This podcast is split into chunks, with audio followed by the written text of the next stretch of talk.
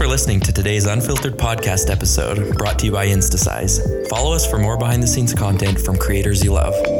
So, everybody tuning in, we are here with Lisa from the Instagram handle by Lisa Linh. Hello. Thank you for joining us in Cuba. Thank you for having me. I know it's been quite the adventure.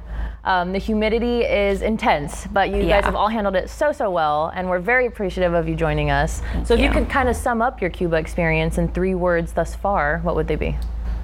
Exciting, humbling, and um, I would say I don't, this is not one word, but like kind of like a learning lesson. A learning lesson. Yeah. There's a lot that goes into traveling to Cuba that I don't think people are fully aware about. Um, and I know it's very difficult to travel into Cuba. Is this your first time being here? Yes, it is. Amazing. So, is there any sh- specific shooting location that stood out to you while we were out? Honestly, just walking through town. You, for me, I have more of a photographer eye, I believe. Or I don't even know if that's worded correctly, but it's just me looking at just capturing people in their most candid and natural moments versus like having to go and pose or whatever. I love capturing content where it's in the moment, and then that way I can explain the story behind the photos. Amazing. I was gonna. The next thing I was gonna bring up was kind of like your creative process, because obviously we've been following you around the past three days and kind of watching you create. So, what is it that you look for when setting up a shot specifically?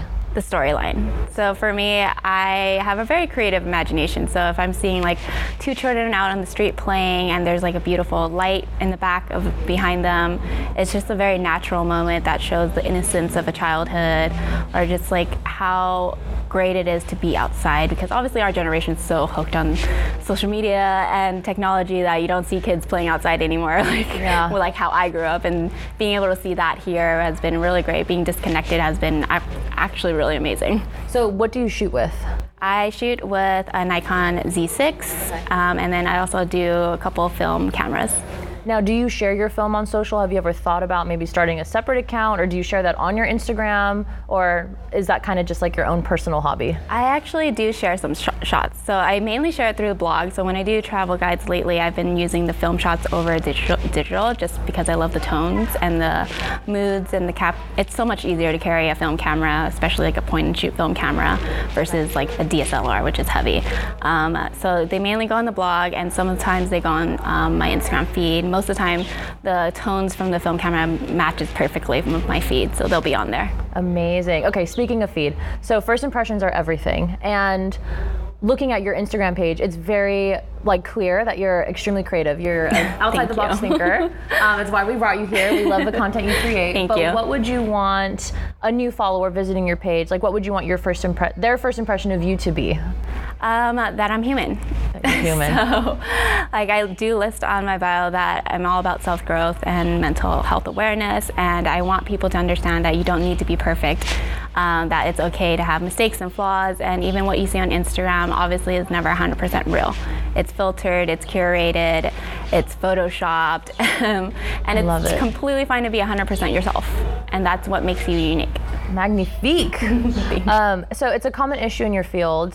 Um, I've talked to several influencers who've kind of touched on this. You know, kind of finding yourself in a creative funk. Yeah. Um, have you ever experienced something like this? Yeah, all the time. I like I love writing, so I get writer's block, and just the same, I get creator's block Okay. or creative block, um, and it it gets really frustrating, especially when you're expected to create every single day. You're expected to upload, and over the last four years of being in this industry, I've learned how to just set boundaries. And if I don't feel like shooting that day, I won't shoot. If I do have a campaign and I don't feel like shooting, we'll just try to do something quick and easy, not put too much pressure on it because we want it to be as organic and natural as possible. Okay. And so have you done anything in particular to kind of help you break out of that creative funk? Um, learned any new processes? Yeah, so this year we started doing a lot more stop motions. We initially did a couple, just a few for our campaigns back in 2014, um, and we started doing it more heavily this year uh, just so that I can capture more of the moment versus looking at a still photo, you can actually see me interacting in some sort of way. Okay, so in my line of work, I obviously keep a lot of um, eyes on like social trends. Do you notice a lot more people kind of switching to video or doing more video video concepts on the feed, on stories? What have you kind of noticed? Well, I've noticed that I'm more attracted to video. So Okay. a lot of the people I follow now are more more videographers than anything, and I just get inspired by them. Um, and I've been following more stop motions and less of like the fashion and the travel. Do you want to shout out any um, videographers out there that you look forward to inspiration? Uh, Andy To is definitely one of them for sure. Andy To and his fiance Jalen are amazing together. They do awesome work. I love them. Actually, can't wait to meet them next month. So excited. In New York, right? yes, in New York. So exciting. Um, have I guess during this process in Cuba, um, ha- had you known any of the girls prior to making it here to shoot with Yeah, us? LA Travel Girl, which is Layla. I've met her a couple of times. We did celebrity cruises together, and she's just been so sweet. I love it. I, that's one thing that I've definitely noticed doing creator tours is kind of the synchronicity of like creators we work with and Yeah. just watching them do stuff together is really cool because I feel like that's not a common thing, Mm-hmm. at least on like press tours and what have you. So it's great watching you guys interact. Um, we personally get a kick out of it. So It's been so fun. doing amazing. We love it. Um, how do you refer to yourself when talking about what you do for a career? When it's like meeting new people, your family? I would say blogger, um, just because I do write. And I have a blog, and I had the blog before I had the Instagram. And writing's always been my passion. Um, to my parents, though, because they're from Vietnam, they don't really understand what I do, so they just think I'm a model. Yeah. Do they follow you on Instagram? Do they have Instagram? Unfortunately, yes. Yes. My it's mom kind of creepy. she literally reacts to every single thing I post on stories. It's very cute, but I get excited when I get DMs and they're from my mom. So They never interact with me. They just watch my stuff, and then when I go visit them, they're like, "Oh, I saw that you were with so and so the other day." Like it was really creepy one time that I brought them to meet my friend. I invited him to uh, to lunch, and she goes, "Aren't you the one guy in her photo the other day?" I was like, "Where did you see this photo?" Yeah, like what? they are keeping tabs. yes, Um, what is the biggest mis- misconception about your field of work? that it's so easy. Yeah. I, people don't think of it as a job, and I would honestly say a nine to five job is easier than what we do because they don't realize the behind the scenes. Absolutely. We actually like when my first two to three years, I was working basically 24/7. Yeah. Because you have you're you're a you're a creative director, you're a photographer. Well, for me, I'm a photographer. Then you got the post processing. You're doing analytics, so you're generating reports. You're your own marketer. You're your own promoter. You're your own accountant, and then chasing after invoices is always fun but yeah. you're literally one person running a whole entire business and if you're fortunate enough to like grow your business to get assistant and to like get a full team that's amazing but i would say a majority of us are just doing it on our own I was gonna say, do you work with a team or is it just you? it's me and my boyfriend and i'm fortunate to have an amazing manager that i annoy every single day shout out to rick but when it comes to like creating the content, it's just you and your boyfriend, your partner sometimes. Mm-hmm. Wow, so that is a lot to kind of handle. Yeah. I know being out here, I mean, there are days where we wake up at 7 a.m. and we're not back to the hotel until, you know, 7, 8 p.m. So Yeah. the days are extremely long, but you manage it very, very well. Thanks. Um, aside from creating content full time, is there anything else that you're also balancing? Um, Yeah, so currently uh, I just started grad school about three months ago. So I'm getting my master's in marriage and family therapy. Queen. And that's a four to five year process. So I got a long way to go. Um, so that was gonna bleeds into my next question perfectly. I was gonna say, is Instagram? Can you imagine Instagram four or five years down the road still being a part of your life It- in conjunction yeah. with what you're doing? I mean, yeah, I think it's still be it'll still be around, but I just don't know if another platform's going to pop up and try to compete. You never know in this industry, and I really can't say. And um, at this moment, I'm just focusing on what I can and what I can possibly do with what I have.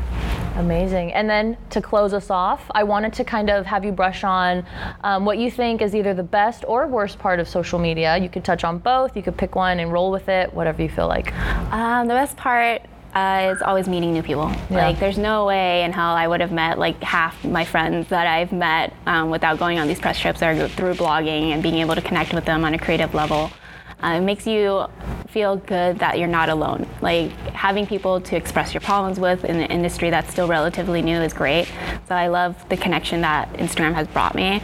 Downside, obviously, is that we don't have any control over the app. It's not ours. At the end of the day, if it crashes, we can't do anything about it, and it's it's a little scary not having control over that. And that's why I still have my blog and still focus heavily on that. So that would be the downside that we have no control over a social media platform. And you know, we have brought this up in the office before how Instagram is kind of monopolized itself. Like any content you put on Instagram is just owned by this Instagram island, right? Yeah. And you're kind of at the mercy of the algorithm. Yeah. You know, there's all this talk about the scary algorithm. Yeah. um, do you keep up with that, or, or how do you balance like the constant changes to Instagram? Well, I do uh, follow Later's blog. They they're Same. always up to date with their social media stuff, and I mean, I, I play it by ear. There are a lot of things that are myths, um, and there are a lot of things that are just more hearsay, and you never really know what's working and what's not working. Like you don't even know if the algorithm is real. Yeah. So it can also just be your content is shitty, and maybe that's why people aren't following, and nobody wants to hear that. So. Preach. Preach. Um, awesome. Well, if you guys want to check out Lisa's um, work, uh, her blog link and her Instagram handle will be somewhere in the description below. But Lisa, thank you so much for sitting Thank down you with so us.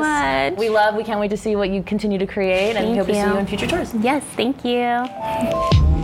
Thanks for listening to today's Unfiltered podcast episode brought to you by Instasize. Follow us for more behind the scenes content from creators you love.